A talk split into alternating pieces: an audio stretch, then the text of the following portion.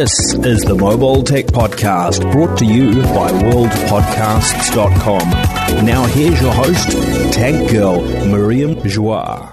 Hi, and welcome to the Mobile Tech Podcast. I'm your host, Miriam Joire, and today is Thursday, January 23rd, 2020, and my guest is Matthew Moniz. Hi, Matt, how are you? I'm great. Thank you so much for having me on. It's a pleasure to be here. Yeah, thanks so much for being my guest. Um, you made a couple of videos that are very timely because we've had a lot of leaks and rumors. Last week, we talked with my guest about all the leaks and rumors, like Galaxy S20 leaks and rumors, but there's been more P40 Huawei rumors, P40 Pro specifically, and OnePlus rumors, OnePlus 8 Pro specifically. Um, what are you more passionate about right now? What's getting you more tickled? Okay, I me, me personally, it's going to be OnePlus just because you could actually buy the phone in most places in the world, and that's not like a shot at Huawei. It's just because um, they have Google Play services. No, I agree 100%. Um, and actually, I have something to tell the, my listeners and you about. I have a Mate 30 Pro and I have GMS on it, so we'll we'll get back to that. Okay, but the OnePlus uh, 8 Pro specifically is because um, there's a lot of good rumors coming to the device. Like we hear that they're finally going to bring water resistance, which is something that's been missing for a long time. You mean officially? Because I feel like since the 7 Pro, they've had these gaskets on the SIM slots, and I mean, we think it's pretty water resistant already, right? Yeah, we do. And I think like the only two specific phones they kind of like under the table said these are water resistant. I think it was the 7 Pro and I think it was the one previous to that. But like to have an official IP rating is probably going to make a lot of people happy, especially if they're like playing in the big leagues with other flagship smartphones. They have to have that. I agree 100%. So that's the one thing. What else are you excited about? Wireless charging. I think I think this is it. I think they're finally going to put wireless charging on the 8 Pro. And you think it's going to be how many watts? Uh, I mean, they their whole idea of holding off on it was to wait until the technology matured that wireless charging was fast enough to maybe not be as fast enough as their their warp charge, but I think I don't know. I think it's going to be at least ten watts. Yeah, well, that'd be a minimum because I always was on the impression that the reason OnePlus didn't do wireless charging was they waited, they, they, like they were waiting for like 20 to 30 watt wireless charging to be pretty prevalent or to have some sort of internal, you know what I mean by internal, like the BBK group, Oppo, Vivo, OnePlus, or rather more Oppo, OnePlus developing their own, like they did with um, the VOOC stuff for Oppo, which is compatible and identical to to the, the quick charging that, that OnePlus is using, which I never know the name of anymore ever since they changed the name. It used to be Dash, I think, and I don't know what it is now. I think it's just, I think it's Warp Charge. I think that's what warp? it is. Yeah. Yeah, warp. It, it, used to be dash, now it's warp. See, I never remember which is which. Anyway. Just remember dash charge is, is the reason why they had to change it because the whole Amazon debacle. I think they had a name that was very That's similar to it. That's right. Yeah. You nailed it. So I'm thinking they're only going to roll it out this time because they finally have something like 20 watt uh, more than the 15, which is kind of the the typical maximum we've seen on on Samsung devices and iPhones, etc. The you remember that um, Huawei has now 27 watt wireless charging on, I think it's 27 on the Mate 30 Pro. Yep. And proprietary though, I think. And then Xiaomi's been the leader there. I think they have 30 watt. And I might be swapping the two here. I might be uh, Huawei has 30 and Xiaomi has 27. But those are the currently king of the hill, as it were. Yeah, but even so, like you know, for me personally, and I think most people, like, I don't think they'll care if it's 27 watt. I think they just want wireless charging. Like when I go to bed at night, I have a wireless charging stand. I put my phone there. It tells me the time. You know, it's just it's just convenient. It's so convenient. Right? Yeah, I charge Yeah. my Pixels wirelessly at night, and and the OnePlus has been. I use it as a. I use the five the seven T Pro 5G McLaren, you know, on T-Mobile here. Yep. And I couldn't wireless charge it at night. It was a big thorn on my side. I didn't really ri- realize how many, big of a deal it was because I've had Pixels for so long, and iPhones, right? So, Yeah.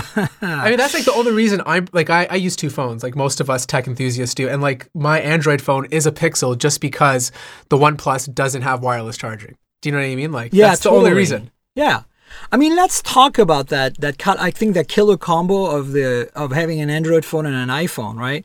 Like, as a creator, we all. I, I mean, I do videos, YouTube, like you. You obviously have a much. You're much more popular than I am, but I'm sure you use your iPhone for B-roll all the time, right? Sometimes, I mean, like if I'm going to rely on a phone for video, it's going to be the iPhone. Just right. Like if you're at a trade show or like you're like casually doing something and you want to put it in your video, that's going to be a pretty good go-to, right?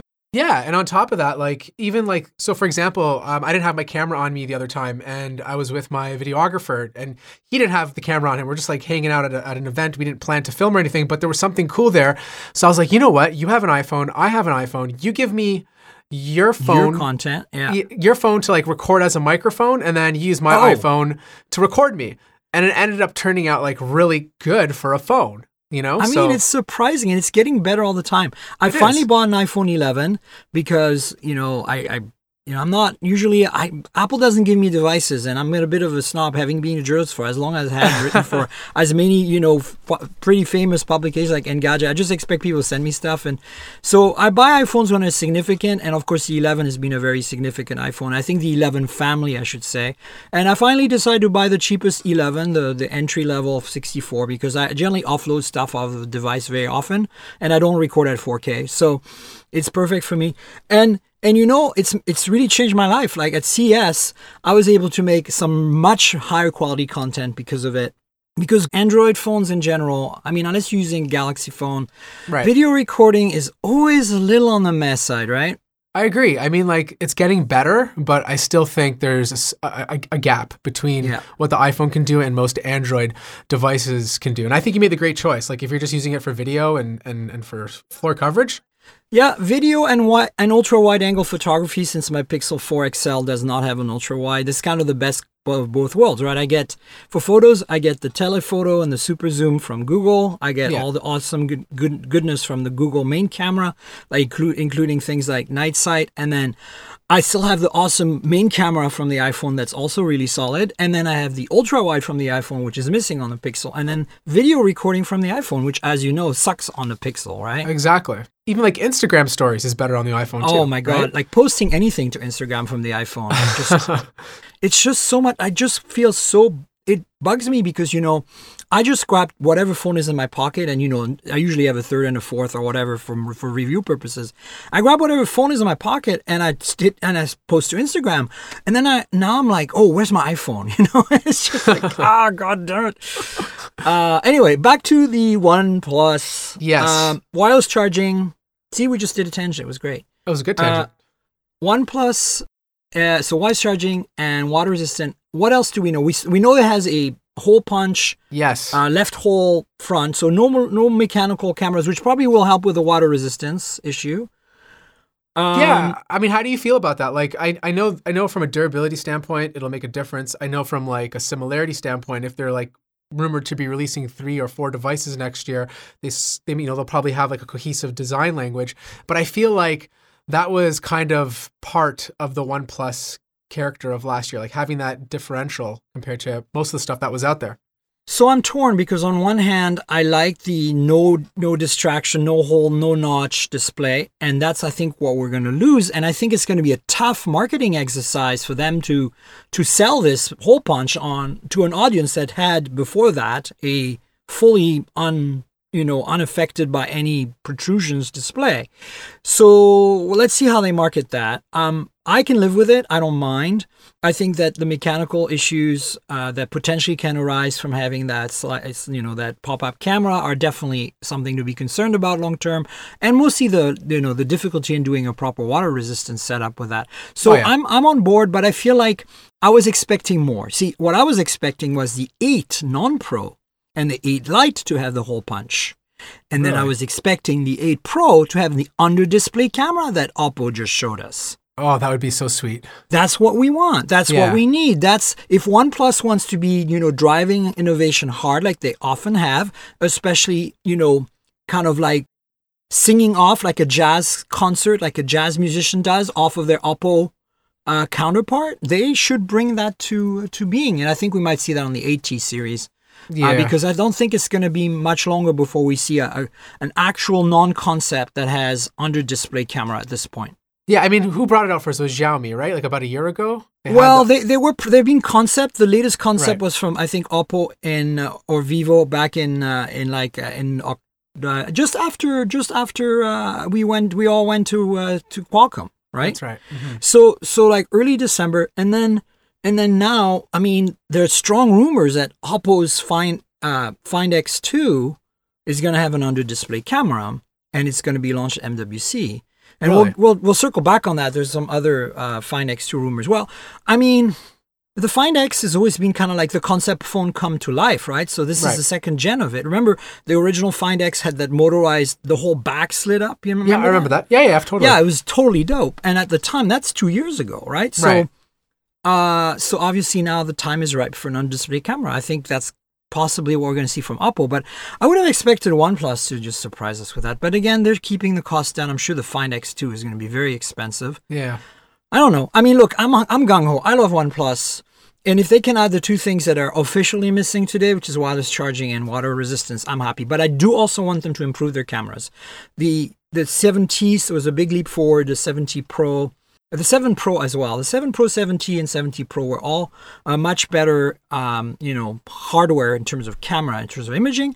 But I felt that it still wasn't competitive with the bigger player in the in the field. Well, I mean, like that's always been the case with OnePlus. Like, you know, they, they usually But they eventually need to catch up. Look, it was a there was a time when the other people weren't that good either. Apple it took a little while to catch up, but they're caught up now. Oh, absolutely.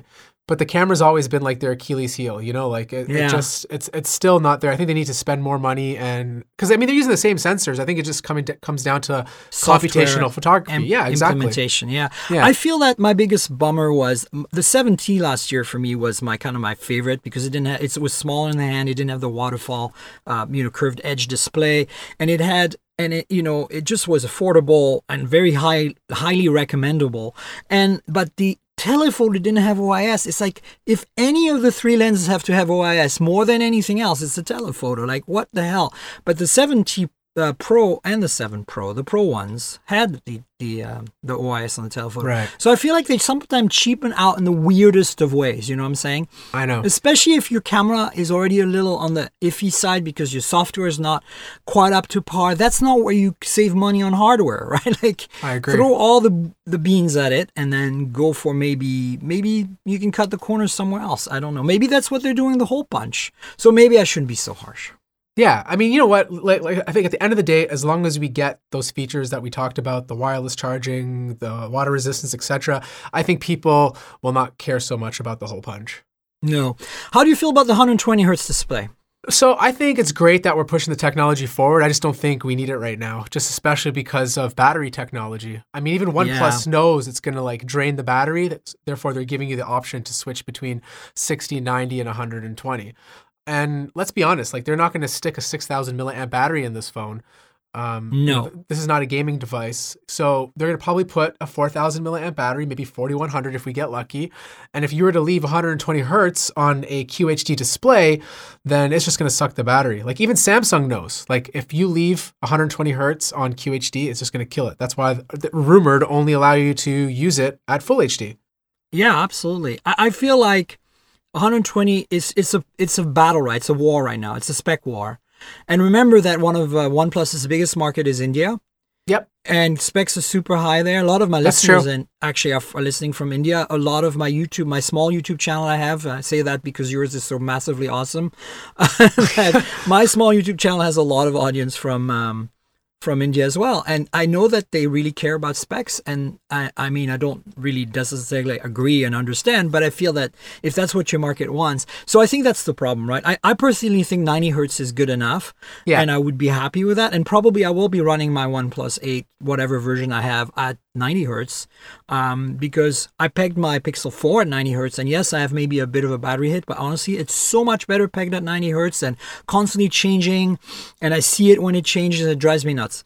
Yeah. So, but 120, I'm not a gamer really on mobile, so I don't really care. So I, I mean, I get that you know if you look at a 300 hertz monitor side by side with like uh, a, a 144 hertz or something, you see like you can actually see the difference, especially on scrolling text. Like Oh, for it's sure. kind of amazing. I didn't think 300 hertz would matter, right? Like I thought past 150 or so, we'd be like whatever, you know. I know. Did you, did you see the 360 hertz demo at CES with That's the, the one. I'm, actually, yeah. I was thinking not 300, 360 yet. That was crazy. Yeah, that was yeah. crazy. Yeah, but like, crazy stuff. But my guess is they're going to release this phone. They're going to leave it on, let's say, 90 right out of the box because, you know, they don't want like the regular consumer to buy it and then have bad battery life.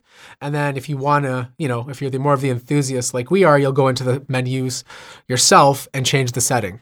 I think that's what's going to happen. Yeah, I, I think a scalable I wouldn't be surprised that goes scalable at least to you know, no maybe not all the way down to 60 hertz, but like maybe a 90 to, to 120 hertz mode, where which would be interesting to see because then you really wouldn't notice too much. I think. Yeah, and, and that begs the question: like, if OnePlus is giving you the option, why is Sam? Well, again, this is all rumor and speculation, but why wouldn't Samsung do something similar? Because I'm sure a lot of people would like to use 90 hertz at least when the setting is on QHD on the S20. I th- yeah, I think that Samsung, you know, is a much more mainstream product still to this day. Right. And I, and I, I hate to say that because I'm not saying Samsung isn't something early adopters and tech savvy folks like our audiences would get. I mean, I think the Samsung phones are always a rock solid recommendation for me. For sure. Um, but I feel like they're more pragmatic about, you know, they kind of learned, I think, a cue from Apple over the years of not having too many settings. Remember when Touch Wiz had like a billion adjustability setting? Oh, you want what? What assistant would you like to use today? You know, right. We much. have we have a you know we have our own crappy Bixby. We have an, a thing with Amazon. We have Google, of course. It was like a nightmare. People don't want that many choices. So I think that's kind of where they're coming from yeah. somebody at XDA forums will find a way to change that if it's not in the settings, or maybe the developer settings from Android will still have that option, right? That's And- true. That's true. And then you just turn on developer settings even on a Samsung phone, boom, there you go. I don't know. It'll be interesting. Um, speaking of Samsung, uh, I want to bullet point three things that are kind of interesting little rumors. There's some pricing leaks Yep. on the S20 that are eye watering, of course. what do you take on that? I mean, they're rumors, so who knows? Yeah, I mean, like you know, usually it's let me get. I didn't see the prices, but I heard I did see the headline that they did price it higher. Um, I, I'm taking it with a grain of salt because usually you know the phones always are leaked with higher prices, and then they end up being you know a couple hundred bucks cheaper than what they were originally advertised. But if phones are going to start becoming expensive again, which I highly doubt they can push the prices anymore, then I think this year will be another year of great cheaper phones. Like there's so many great cheap phones that are rumored to be coming out in 2020. I mean, I know that the you know Canadian market is very different. You know, I used to live in Canada. I was in Yep. Vancouver for, in, in, for many years and in Toronto for school. So I, I mean, it's just been a long time since I've lived there, so I don't really know like the ins and outs of uh, the plans and the pricing. Even though, to be honest with you, I don't keep track too much on the U.S. side either, because I'm one of those people that's pretty been much been married to Team over 20 years now Right. and they haven't disappointed me. So, um, I think the thing about the U.S. market specifically, and maybe you can tell me about what it's like in Canada, but I think that the pricing, the reason we're seeing the prices go up on these flagships, or you know, I, as I said, like eye-watering pricing, is because people buy their phone subsidized, and if it's an extra um, three or four dollars a month to get the bigger phone or whatever, or the 5G phone. Um, they don't care because it's that's the price of a coffee, right? Like they, Right. so I think there is that mentality of the people are really persistently buying phones through operators, and because of that, they can uh, the manufacturers can charge a thousand dollar for a phone. And for those of us like you and me and our audience who prefer to buy to own our terminals, own our devices, we buy them up front, and then you know obviously we're gonna gravitate towards that sweet spot of five to six hundred dollar where the One Pluses and the Oppos and the and the awesomeness lives, right? Right, of course. I mean, Canada Canada's the same idea. Like you buy subsidized phones, but the problem is because our dollar's significantly higher. I mean, um, yeah, like inflated. You know, like a subsidized phone. Let's say you want like an iPhone 11 is like five hundred dollars on contract, which is ridiculous, right? Right. So, um, there's that. So like, a lot of people will still buy like an iPhone, but they won't buy the most expensive iPhone. They'll just buy like the, the cheapest iPhone, or they'll wait like six to seven months and buy uh, get a deal because usually Samsung products or LG products will come down in price, right? Right. So what Max Weinbach, who works at XDA, who was my guest last week, is the one who got this information. He's been publishing a lot of really great uh, S20 leaks. So uh, S20 5G, 900 to 1,000 euros. S20 plus 5G, uh, 1,050 to 1,100 euros. And S20 Ultra 5G, 1,300 euros.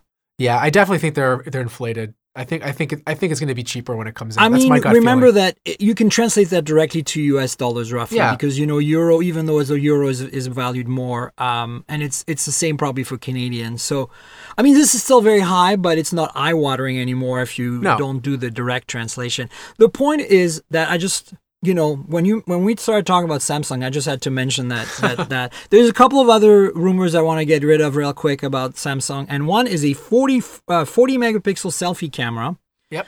uh, on the Ultra, which could be interesting because it could be pixel bin since the main camera, the the other phones, I should say, their front camera is going to be 10 megapixel, the same setup as today, maybe with a faster lens. Right. Um, so this would basically make uh, uh, pixel binning possible on the front camera on the Ultra, which I think you know I'm I'm all for having a front camera that doesn't suck, and Right. the poster child for that is the iPhone right now. Of course, of course.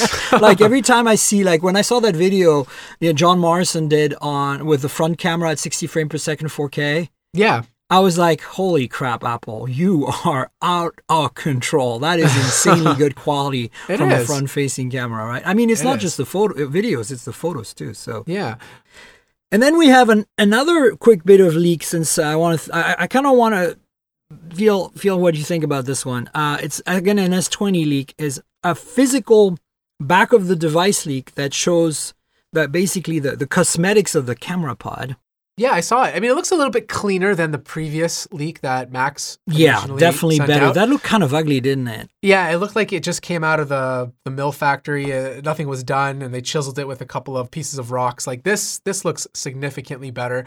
Um, I I just I don't think it looks as clean as the the ovens on the iPhone 11 or 11 Pro, but Right. I think it I think it looks nice. I think it looks. I nice. think so too. What I'm very interested about, and that's something Max and I didn't talk about last week, was that so we talked about the resolution of the cameras, but we didn't really know the optical zoomness of zoomness. Is there such? I'm making words up.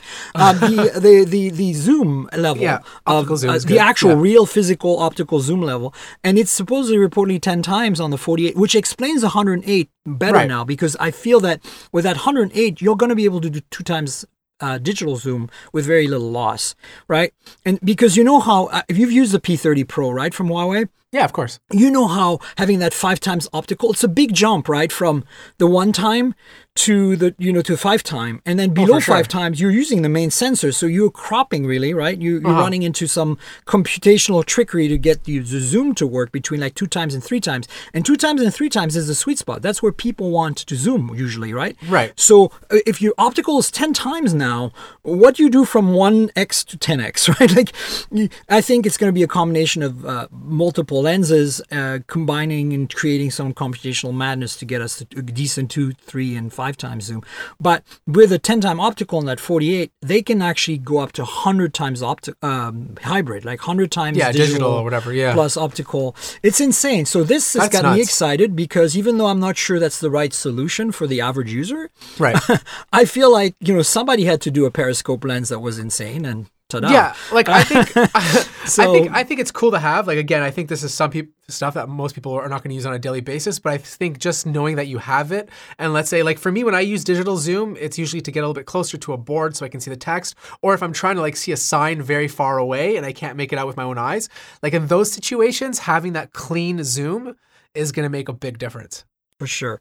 So that wraps up our quick bullet pointing of the S20 leaks because there's on, so on. many leaks I and ju- I rumors. just- there's Oh, one, you have one more more? leak. I got one more, which I feel for sure. is the most important. Okay, go on. Okay, S20, I just heard today that they're going to be bringing an airdrop feature to it. And it's going to be very similar to Apple's airdrop. It's called Quick Share, I believe. Um, one person's already installed on their device, but they couldn't get it working just because obviously it's not activated yet. But if they can mimic airdrop on a Samsung device, that's going to be, I feel, for a lot of people, a very big deal. That is a big deal, but it's proprietary, isn't it? Most likely it will be. And if you think about it, like Apple, uh, Huawei have has that have had that on their laptops and phones for a while, right? The little NFC sticker thing. Yeah, but it only does like pictures and stuff. Like I want Right. this is going to be like a full AirDrop where you can move files, anything you want, which I think is like the next step. Yeah, for sure. Um, so that can you send me the link to that after we're done? Because I'd Yeah, love to yeah, add that sure. to the show Definitely. description for sure. So that's a fourth Galaxy S20 rumor. I think AirDrop is a marvelous thing, and what I really need, what really now is universal AirDrop on the Android universe. And Ugh. and right now, really technically, we have it with the Files app from Google. Yep. I don't know if you've used it. It probably is not as intuitive as Apple's because Apple's baked in and it just works, right? Exactly. And they did say they're going to update nearby sharing, which is Google's thing, to be much better soon. So hopefully that will I really also be hope another so option. because we need something system wide on this. I feel like you know it's like in the early days of like you know all kinds of things were introduced by HTC and, and Samsung that were very valuable features, um, like screen recording and, and screen scrolling for having long screenshots and I mean uh, the list goes on. And and it wasn't until they made it into the Android ROMs, like into the Core OS, that I felt that they were important, right? That they really mattered because if it's proprietary, man. But I mean, a lot of Samsung users out there, so hey, Oh, tons. you know. Yeah. Uh, so we talked about the P40 Pro. Right. Um, you made a video. I've been using a Mate 30 Pro and I'm delighted with it. I really wish that phone had made it with GMS to the West because, wow, once you put GMS on it, this thing is a killer. It is fast. The camera is incredible. The best ultra wide I've ever used in my life. Get get this, Matt. What? 40 megapixel with f over 1.8 on the ultra wide Jeez, you that's do crazy. the math. That's it's nuts. like the results are absolutely out of. You've never seen an ultra wide with this good, especially in low light. It's just killer. right. So you know, none of us are getting this because it's really hard to buy this phone, and if you do buy it, you need to put GMS. The good news is this: the uh, FX, um, what is it called? Uh, as, as LZ, so LZ Play hack that was briefly available online for like a day or two back when the Mate 30 Pro was released is still you can still find it if you dig around on the internet Right. um, and you don't need their servers to do it anymore. It's it's a local hack basically. It basically lets it's a it's a backup restore type of hack. Okay. And and it seems pretty secure and pretty safe. I haven't had any weird, bizarre side effects uh, with it, and uh, it restores GMS on any phone that Huawei's launched since the GMS debacle, right? The, the Right. ban. So if that includes the Mate 30 Pro, the Mate 30, the Honor 9X Pro, specifically the Pro, and specifically the Chinese market version, and then a, a couple of other lesser phones uh, that I don't don't have my hands on. So, but my uh, Honor 9X Pro works great with GMS with the LZ Play hack. So. Back to the P30, uh, P40 Pro. We all love our camera phones. I certainly do. That's my been my bread and butter for a decade. So, what what's your take on the P40 Pro? you know what? It's going to be another phone I wish we had, but we can't get. You know what I mean? Like Canada has Huawei here. We were allowed to sell their phones. The P30 Pro, you can go into a carrier and buy it, but um, they won't. I know for a fact they won't bring it here unless Google Play services are going to be on the device. And I think we're going to be in another situation based on what's happening, where we're not we're not going to have Google Play services. But as a device itself, I think it looks gorgeous. It's a beautiful phone. I don't think Huawei is going as crazy as they used to in terms of like updates and new features. But um, I do think it's a nice iterative update to the current P30 Pro that's on the market. They're still doing the same amount of cameras. They're obviously increasing the pixel count in the main sensor. They're going to be bringing in 10 times optical zoom instead of five Yeah. which, which they have on the current one right now. I'm crossing my fingers. We're actually going to get a QHD display this time because that was probably my only complaint about the P30 Pro. And the Mate 30 Pro is only 1080p. It's actually wider because it's got the waterfall display that's crazy waterfalling all the way almost around. And so it's like 1160 pixels wide, but it's it's not a quad HD like the Mate 20 Pro was prior. Yeah. Right. And usually I don't care about not having QHD, but I think like if your smartphone is like 6.2 inches and bigger, it needs it. You know, like you have to have that Yeah. option. And I notice it. Maybe I'm like delusional or I just have really good eyes, but I can tell the difference between a full HD or QHD display on a display that's over six inches. Right. So I'm hoping that's there. Um, I'm trying to and dual hole punch front cameras, right? Yeah, so they're they're adopting a similar style to what Samsung's doing. They're putting on the left hand sti- side instead of the right. So it looks like they're gonna have some sort of ultra wide camera and then like your regular wide camera. Um, how many megapixels is it gonna be? I don't know. Is it gonna be crazy like uh, the Oppo Find X2? We'll have to see. But um, I don't know. I, I, I also feel that's kind of like a, a step back, you know, because most I, I manufacturers. feel like they're working with Leica and they're pretty well invested on perfecting the RYYB color science, which, as you know, they don't have perfected yet because Right. the colors are a little wonky on the P30 even after all the updates. And the Mate 30 Pro has this have this has the same issues with the main sensor. So I think that I would love them to see like kind of persist on this and and really push it ahead in terms of computational and and and you know image processing to get it to the point because I'm a bit of a believer. I think that if done right, eventually that that RYYB setup will pay off.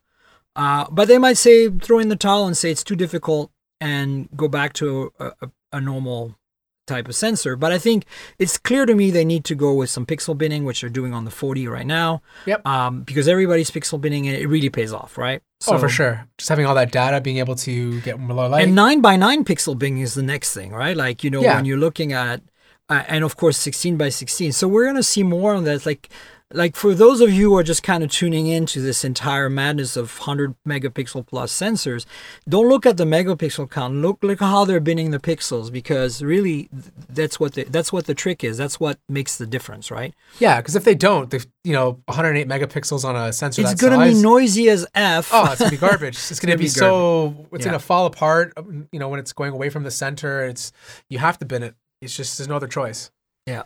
Yeah. So what else do we know about the P40 Pro as far as you you, you and you, that you mentioned in your video? So uh, there's not much else we know. It's it, the leaks are still very very soft. I mean, the only other thing we know is obviously it's going to come with the Kirin 990, which is in the Mate 30 Pro right Yeah, now. Yeah, it's killer fast, man. Wow. Oh, it's I've never used to be quite honest, like I've been using Huawei phones since the P9, I believe, and I've never used a slow Huawei flagship. Like Neither have I. And and it's funny to me, like they're up there with OnePlus. Like you just like after if you're using a Pixel daily, which I'm back to now because Yep. I had to return that McLaren OnePlus, it's like you basically feel like you're you're jumping from like um you know a Camry into like a Porsche Boxster. It's like it feels everything feels lighter on its feet and just more agile and just nicer. You know. Well, that's the thing, you know, like Huawei makes these chips themselves, and it's just the same sort of idea as Apple. Like, if you're able to create the chip and kind of use whatever operating system you have access to, you're able to do more than like the standard off the shelf parts that other vendors are used to using.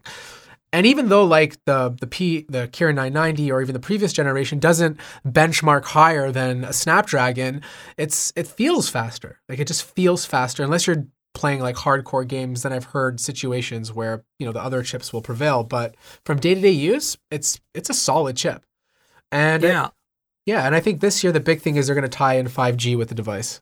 Of course, yeah. I mean, they do have a Mate 30 Pro 5G as well, and and they have their own modem, but I don't think it does millimeter. It's only, uh, I believe, it's only mid mid low. I could be wrong because we nobody really knows because nobody has access to that technology, right? It's it's proprietary to China. Their 5G right, now. Do, you- do, you, do you remember back in the day when the Snapdragon came out with the 810 and it was like Yeah. the worst chip Uh-huh. in the world? like, it doesn't matter what phone you bought. I think it was the Nexus 6P at the time. and a bunch of other devices. They just would, the battery would die fast. It was poor performance because the chip was poorly made. The only phone at that time besides an iPhone that would run well was the P series. I remember, like, and they weren't even popular back then. Yeah, I think it's interesting because Huawei does it like Apple. They're vertically integrated because they have their own Kirin chips and they, they can really optimize the crap out of Android on it, right? And Yeah. you really feel that. And and and OnePlus does it in a very different way. They're optimizing the crap out of what Qualcomm gives them, right? Exactly. So, but it's interesting to me that Samsung doesn't seem. I mean, they do some optimization, but doesn't seem to be quite there. And Google certainly, you'd think that Google, of all people, would be the ones doing some seriously interesting optimization work, but they're not. Yeah, and, And even so- Samsung makes their own chips, like the Exynos, and usually the Exynos to this day for the past few years is benchmarking and running worse than the Snapdragon counterpart. Yeah, I think they just lost the plot. Like you have to really, you have to start with a pretty clean and good chip to start with, right? The Kirins Right. are very competitive, and Apple's chips are very competitive, obviously. So what I'm saying is, if you start with a very competitive chip, but then you vertically integrate like Apple and Huawei are, you can really in, in, like optimize the living crap out of the whole time, the whole pipeline, right? And that's what we're seeing. And I'm really impressed with what OnePlus can pull off, considering they don't own the pipeline fully. You know what I'm saying? Like. Oh, I agree. That th- th- those are the folks that I want to like shake hands as an ex video game developer who was constantly worried about performance. Um, yeah, so I think this is good, good stuff. I can tell you that the Mate 30 Pro, I've had it since uh, actually just before CES, but I didn't have time to unbox it and use it until after CES. So I've had it for a couple of weeks now in my pocket, and it's just delightful. I really am. This makes me more angry about this whole Huawei ban and the whole politics around what's going on because we're missing out on so much innovation and so much wonderful hardware with these products. And I'm going to continue writing about Huawei and the device and try to get my hands on the devices because I feel like we need to continue. Like regardless, like I know that eventually this political BS will go away and everything will be okay. But right now, what we can do, I feel, as media, as journalists, as influencers, as creators, podcasters, is really just continue the dialogue, the conversation, and keep telling people what we like and don't like about it. Of course What I don't like about the Mate 30 Pro, meh. Well, it doesn't come with GMS out of the box. That's a big one. Um, but you can add it if you are out there looking and thinking and wanting to buy one. It's very easy right now to get. How are you finding the GMS. edges? Do you find them like easy to So that's use, actually or- interesting. I don't like it. Like I don't like waterfall type display and rounded edges display. But I find that because it's so excessive here, it almost feels. ve- It's it's a different vibe than a OnePlus 7 Pro or 7T Pro Right. or like a Galaxy because it's almost square. Like it's almost the edges are almost like more abrupt. You know, Right. there's less of that roundness okay. and it makes the phone feel and look square and it basically gives you that sci-fi look that you don't have edges at all. okay, that's pretty cool. But then you know, of course, you see the you know the optical issues around the color changing at the edges, and so thankfully the software doesn't seem to be affected by the edges. right. Like it just everything just works fine, and Yeah. the double tap for volume works great. Um, you get used to it very quickly, and it works. So it's nice because you now have a volume slider anywhere. Like you can double tap anywhere on either edge, and you a volume slider appears. And it works perfectly. And then you can slide your finger up and down on that, and it's got the best haptics. You know how OnePlus has incredibly good haptics now? Yep. And Apple has always been like the Taptic engine, like the king, queen, whatever haptics. And and lately even Samsung's on in the game, and you know for the last two or three generation Pixels have been pretty great at Yeah. haptics too. Imagine this multiplied by ten. Like you can literally feel like it feels when I'm sliding the volume slider that I'm like it's kind of like you know when you change the the scrollers in an iPhone. It's like Right. like you can feel it in your fingers. Amazing. that's awesome. It's really really tight. So like I know it's expensive hardware. You expect that from Mate 30 Pro, but uh, things I don't like either. I don't know. There's a there's a few things like having a notch. I mean, it has a full time of flight sensor array up there, basically, basically what the Pixel 4 XL has, and it takes a lot less space. Basically, what the iPhone has, and it takes about the same space as the iPhone. Maybe a little thinner. It's not as tall. So I like that the notch is small, but it's still enough of a notch that you kind of like feels a little antiquated. You know what I'm saying? Yeah, and I also love that Huawei takes like all their risks with the Mate series because like that's more of their technical device. So they'll do like the crazy water drops and, and all that stuff, and then they'll refine it and, and create something uh, maybe like a generation in terms of design behind with the P series, but at least it's kind of like clean and minimalistic compared to the Mate series. So you have best of both, best of both worlds. Totally, and I like that. Uh, I like that they're you know taking risks. They're, that the software is also getting better. Um, this version, this this Android 10 on this is the Okay. best EMUI I've used yet. It's not in your the notifications feel normal now. Right, right. That's you know that's a big one that's been left over from oh, for a while now on on absolutely. Huawei phones. Like when I played with the Mate 30 Pro, I was still on nine because it was last year. But um, my question to you is like, how is the, the the skin? Is it like still very like iPhone s kind of like I don't know. I always found Huawei's themes it to feels more Androidy to me. Like it's Okay, good. still it's still it's still you you know for sure you're in E EMUI, right. but you don't want to throw the phone against the wall as much as you used to. That's always a good thing. Like it does feel and look better, and the Right. experience is definitely less. There's less of these weird notifications popping up saying this app's running in the background. Like all that stuff seems to be much more toned down, Right. and it just makes it for better quality of life overall so far. Yeah. Um, so I mean, overall, as I said, it's it's a pretty solid thing. I like the industrial design, the back, that round camera pod with the like weird glass accent around it.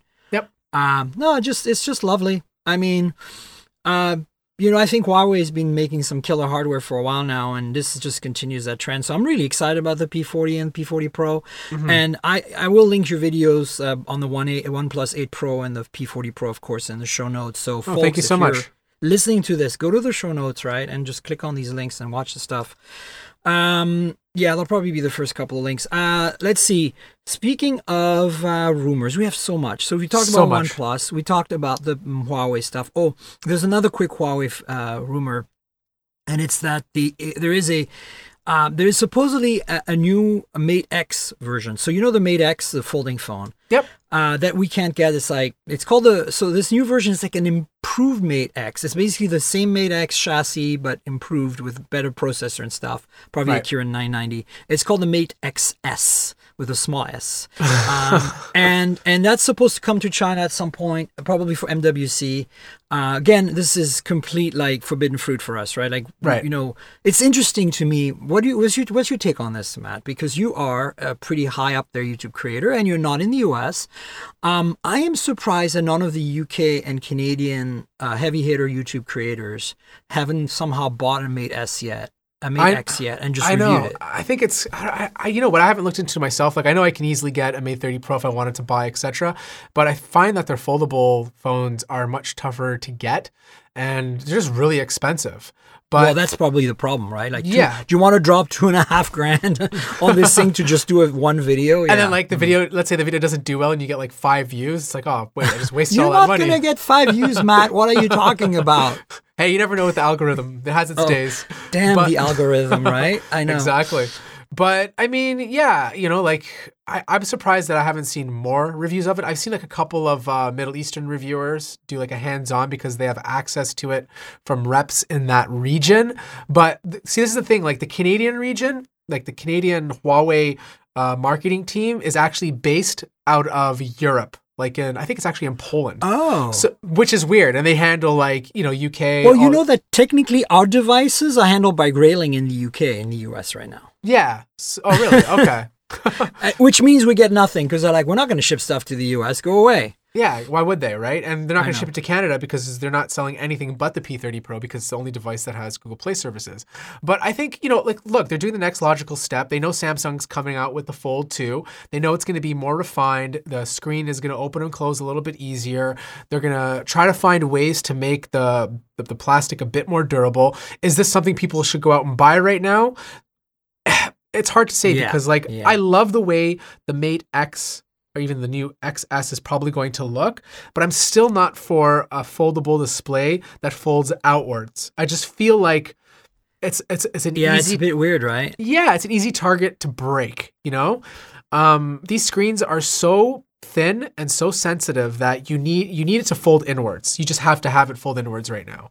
Yeah. And I know this is probably gonna go off a tangent on this again, but I feel like right now the best way to do a foldable device is to do what Microsoft is doing and just use two screens like the Duo. Yeah, yeah, for sure. Although we saw some good stuff at CES, and obviously I don't know if you played with the Razr. There's your segue. Haha. Thank you, Matt. I was gonna say there's two big pieces of news this week. Uh, I mentioned the the that we had some news as well, and so the the Razr, the Moto Razr, is finally coming for pre-order on the 26th of January here in the U.S.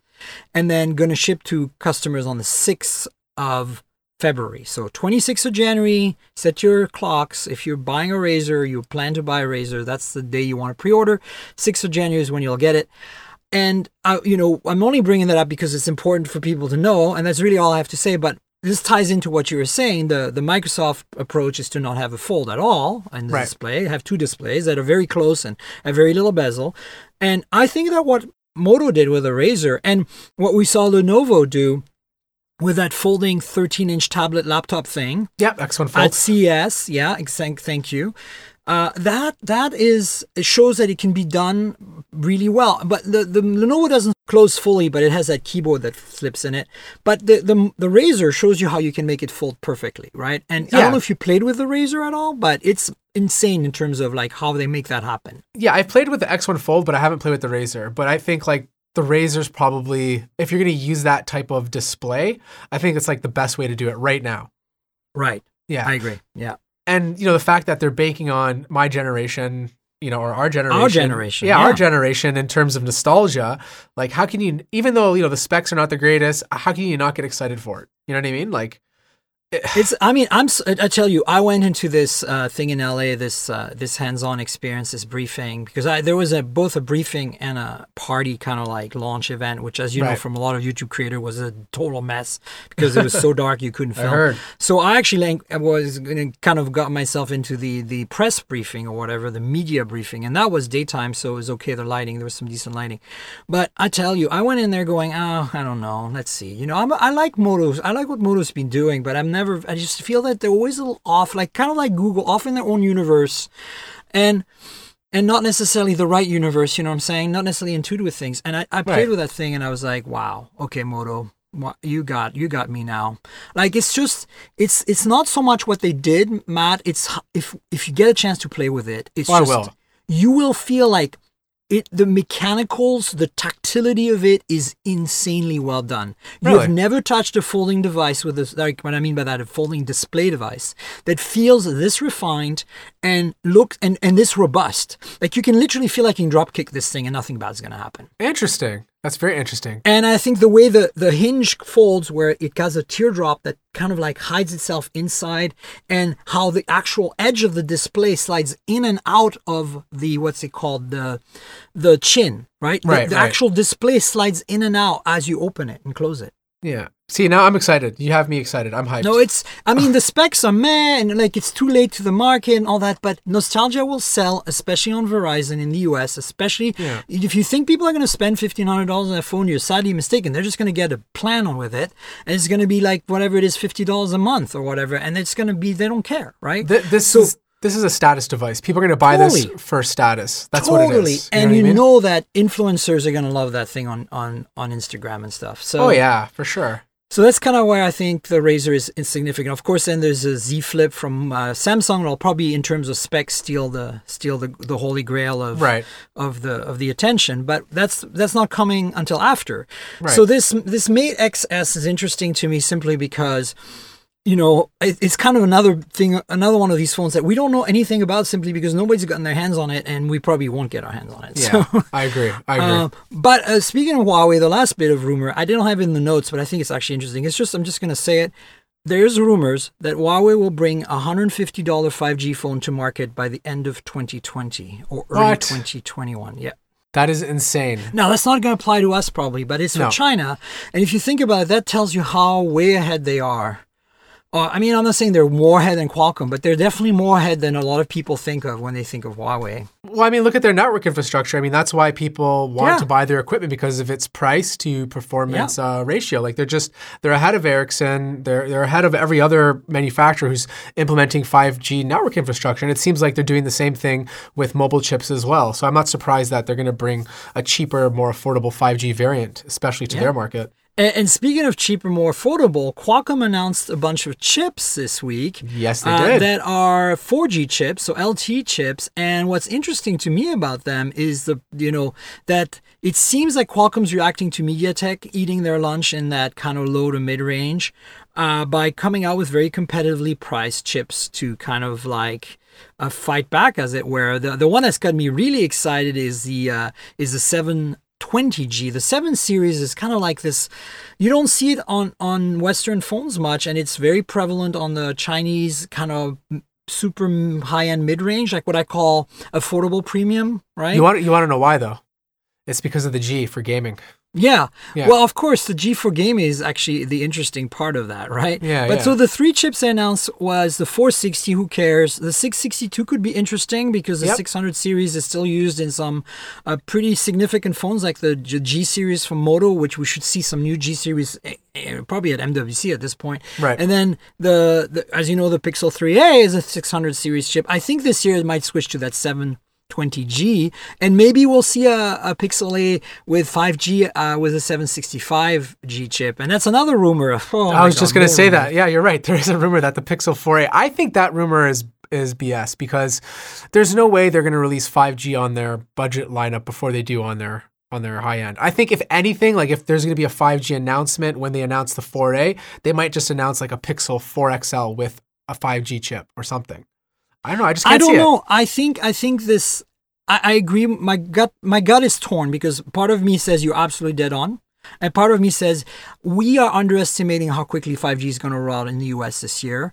And I wouldn't be surprised if they can hit a certain price point. Like, there's also rumors that the Pixel 4 is going up in price a little bit by about 50 bucks.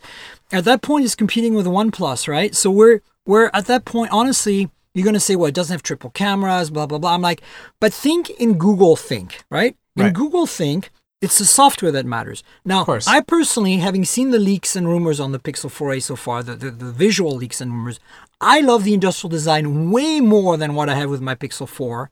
And I'm seeing way more than Google's done with anything recently. Yeah. I love that there's an equal bezel all the way around.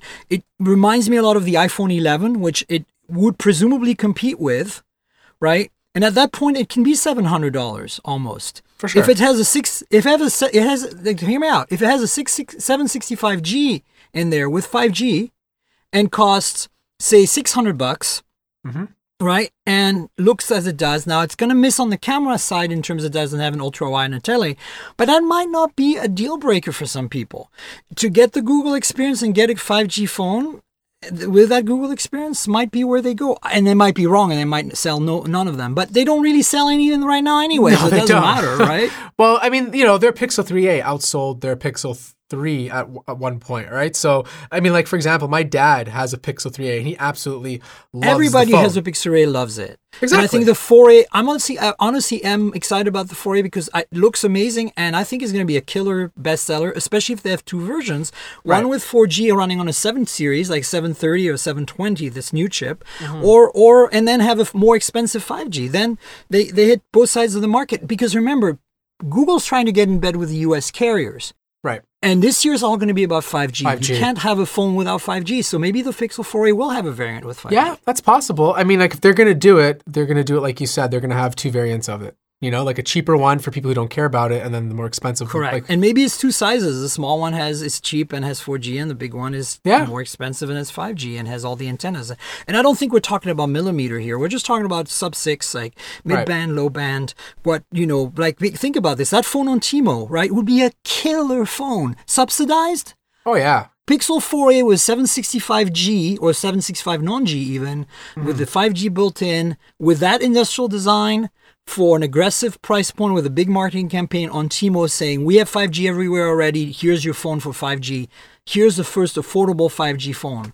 Like, I could see that totally taking off. absolutely. Especially if So- they're gonna mar- if they're gonna market it as like a, an exclusive to a specific brand, specific carrier. for a while. Yeah, exactly. while, and of you course, know? we know OnePlus has a big deal, a big agreement with T-Mobile, T-Mobile. yeah. So we're gonna probably see like a OnePlus 8 Lite with a Dimensity chip, right?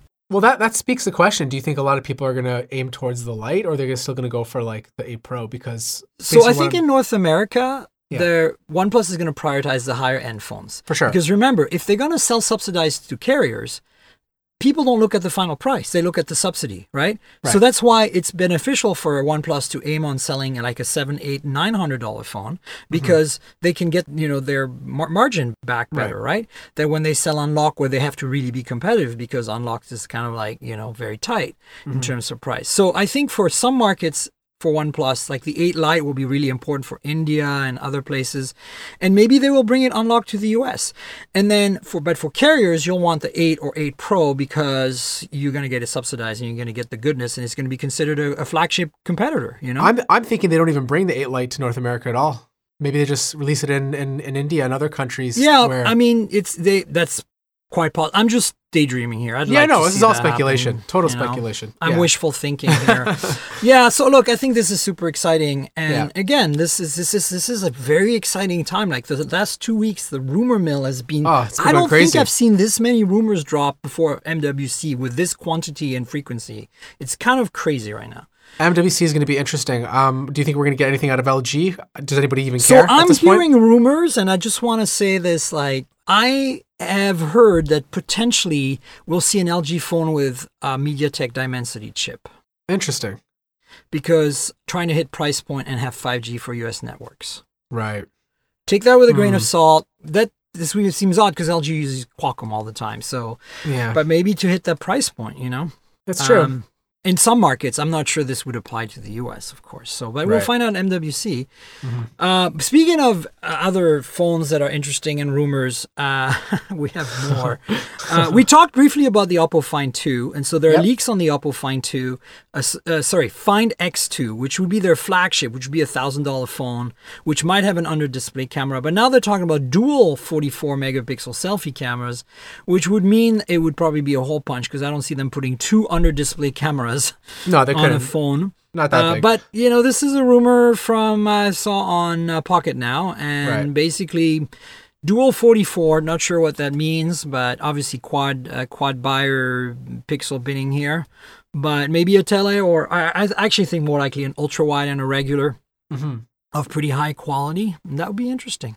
That'll be interesting. I, th- I, th- I think it's I think it'd be more interesting to see what they do with with. I mean, besides like good pictures, it'd be more interesting to see what they can do with the camera. Like, can they pull off some nice sixty frames per second in video? Can they, you know, get some of those other features that they couldn't do before? Because like as of right now, like most people, you know, front front facing camera is important, but like having the best or most megapixels has never been like a priority to make it amazing. Totally, but at the same time, you know, in China, where Oppo is kind of pretty high, uh, pretty big player, selfies are much bigger, I think, than even North America. So Yeah, maybe there's true. some truth to this. But I'm more leaning towards an under display camera right now. Like, Yeah. I just think that as, like, it's possible there's an Oppo phone coming out with dual front 44 megapixel cameras, but it might be like the Reno 3 or, well, the Reno 3's been announced. But it might be like uh, another Reno. Because, you know, they seem to be coming out with a new Reno series every six months. So Yeah. maybe this is the next version of the Reno or something. But I find to me like the Find X series has always been kind of like the prototype come to life, right? The concept phone come to life, and as such, I'm thinking more under display. But that's just me because I'm biased Yeah. because I want to see this under display stuff, just just because I think it's cool. Um, Speaking of other Chinese companies, um, Xiaomi has had a brand called Pocophone uh, that made one phone, the F1, which was Yep. an incredibly val- value for the money. It had a Snapdragon 845 at the time for like 300 bucks. It was insane. Uh, but then they've kind of watered that down a bit because they come out with the Redmi phones, like the K20 Pro last year, which was a $350 phone with Snapdragon 855, which was amazing, had triple cameras in the back. So Pocophone kind of seemed to disappear off the planet. But now we're hearing that Xiaomi spun off the Pocophone company, like they basically uh, are doing with with some other brands, and so this is now more going to be more independent. And simultaneously with that, we're seeing a whole bunch of Pocophone F2 rumors, so the the successor to the F1, right?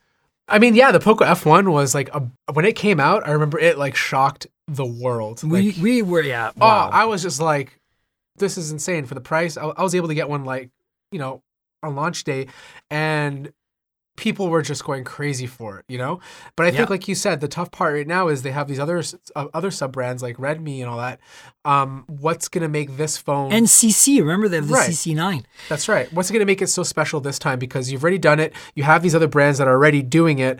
Are we going to see like a Snapdragon 865 under three hundred dollars? Because if you do that, then I kind of see. Oh yeah. Kind Uh, of see the if we appeal. do that, if they do that, I think they might. You know, like Yeah. this is Well, they have to. ridiculous. It's, well, it's like you know, Realme. You know, Yeah. the Oppo brand has Right. been taken India by storm, and maybe that's what they're trying to do with Poco. They're trying to position it as the Realme competitor in India. Right. You know, but anyway, this is the the F2 is rumored, but we don't know anything. But the the Poco phone becoming its own company thing is is news. So Mm-hmm. uh, take it or leave it, folks. That's basically uh, kind of I think the rundown of rumors for this week, which is like wow, we went crazy. Look at us, Matt. We did I know. it. I We think did we did. The, we skipped the iPhone rumors. I don't want to get into that. There is a bunch of iPhone 12 rumors, Yeah. but I, I want to keep that for another show. So.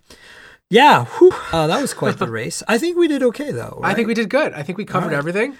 Hopefully, Yep. we answered people's questions and put some thoughts into their head. It's going to be an interesting year, nonetheless. You know. I think it's gonna be. I'm super excited for it. I'm super stoked for MWC. I'm going to be there. I've, I just got my press pass. In case you saw the tweets that I they did. declined me trouble. originally. Yes. we had a little chat. Good. Um, they were very accommodating after that. Thankfully, I Yeah. hope that. Uh, I have a feeling this is going to be a repeated pattern in the future. Apparently, podcasting is not accepted as a media credential these days. At That's MWC. ridiculous. Podcasting. That is a new decision they made, and my YouTube channel doesn't have the numbers yours does, so it's hard for me to apply as a YouTube creator, um, and doesn't have the requirements for their numbers. I can try as a blogger because every technically every podcast is a blog post, right? I do Yeah. have mobiletechpodcast.com. So I don't know. I'll see what happens next year, but at least for this year, I'm in.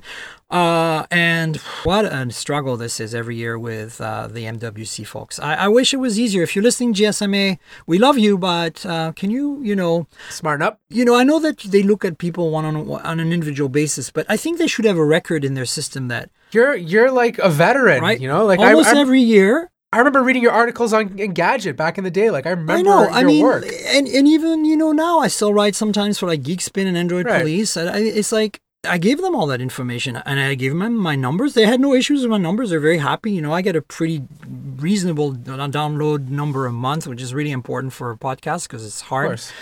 Um, So, but it's just that they, you know, in the same way as you know with CES, like uh, you saw what happened with uh, Quinn, right?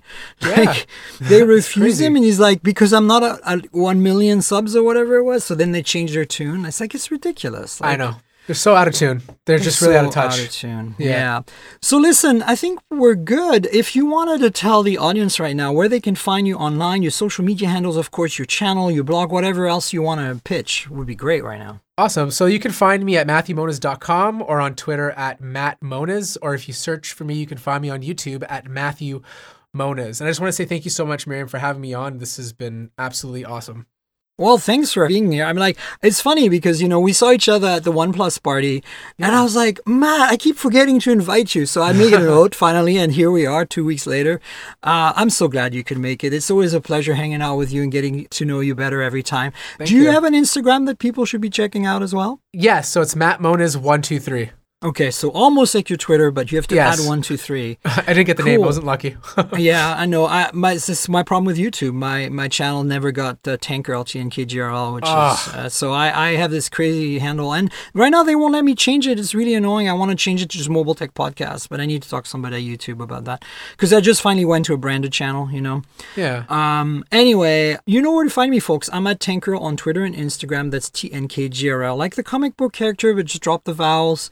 Uh, you'll find uh, the commentary on the podcast happens on Twitter. So if you want to comment, because you can't really do that on podcast apps, just like ping me on Twitter, say, I disagree, I like, I don't like, let's talk.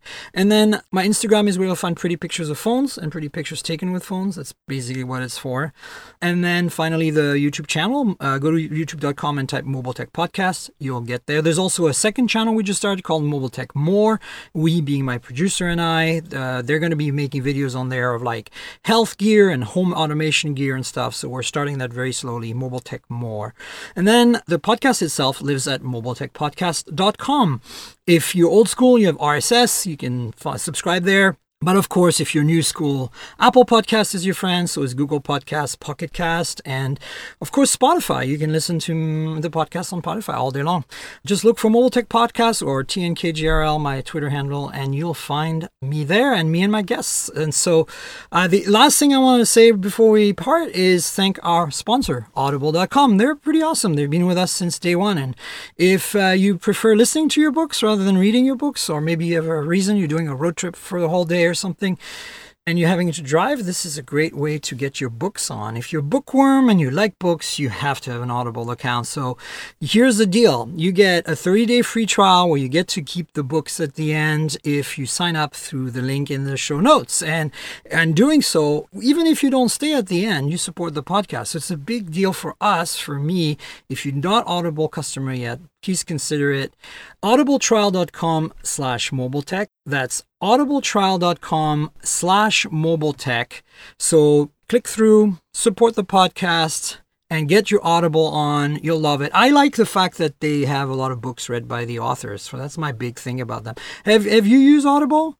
Yes, I have. I have. It's such a great experience just being able to listen to some of my favorite authors actually narrate the book. And I think that's like the biggest problem. Like listening to a story and then having someone else say it is not always the greatest.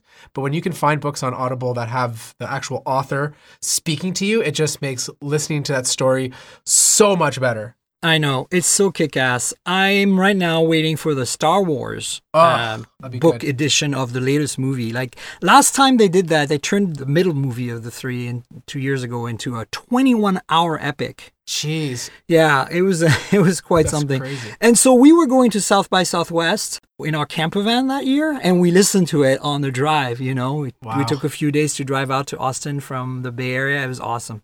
So you know, Audible, thanks for being our longtime sponsor. Really appreciate you guys, and uh, I want to say thank you to you, Matt, for being my guest. Oh, my pleasure. It's been fun. I was amazed that we both had the discipline to get through all the topics. That's a good thing. We did it. yeah, yeah. Be proud of ourselves. Cool. Well, I'll have you on again at some point, and obviously we'll have a show next week. So stay tuned for that, folks. And until then, cheers, everybody. This has been the Mobile Tech Podcast with Tank Girl, proudly presented by worldpodcasts.com. You can visit us online at mobiletechpodcast.com.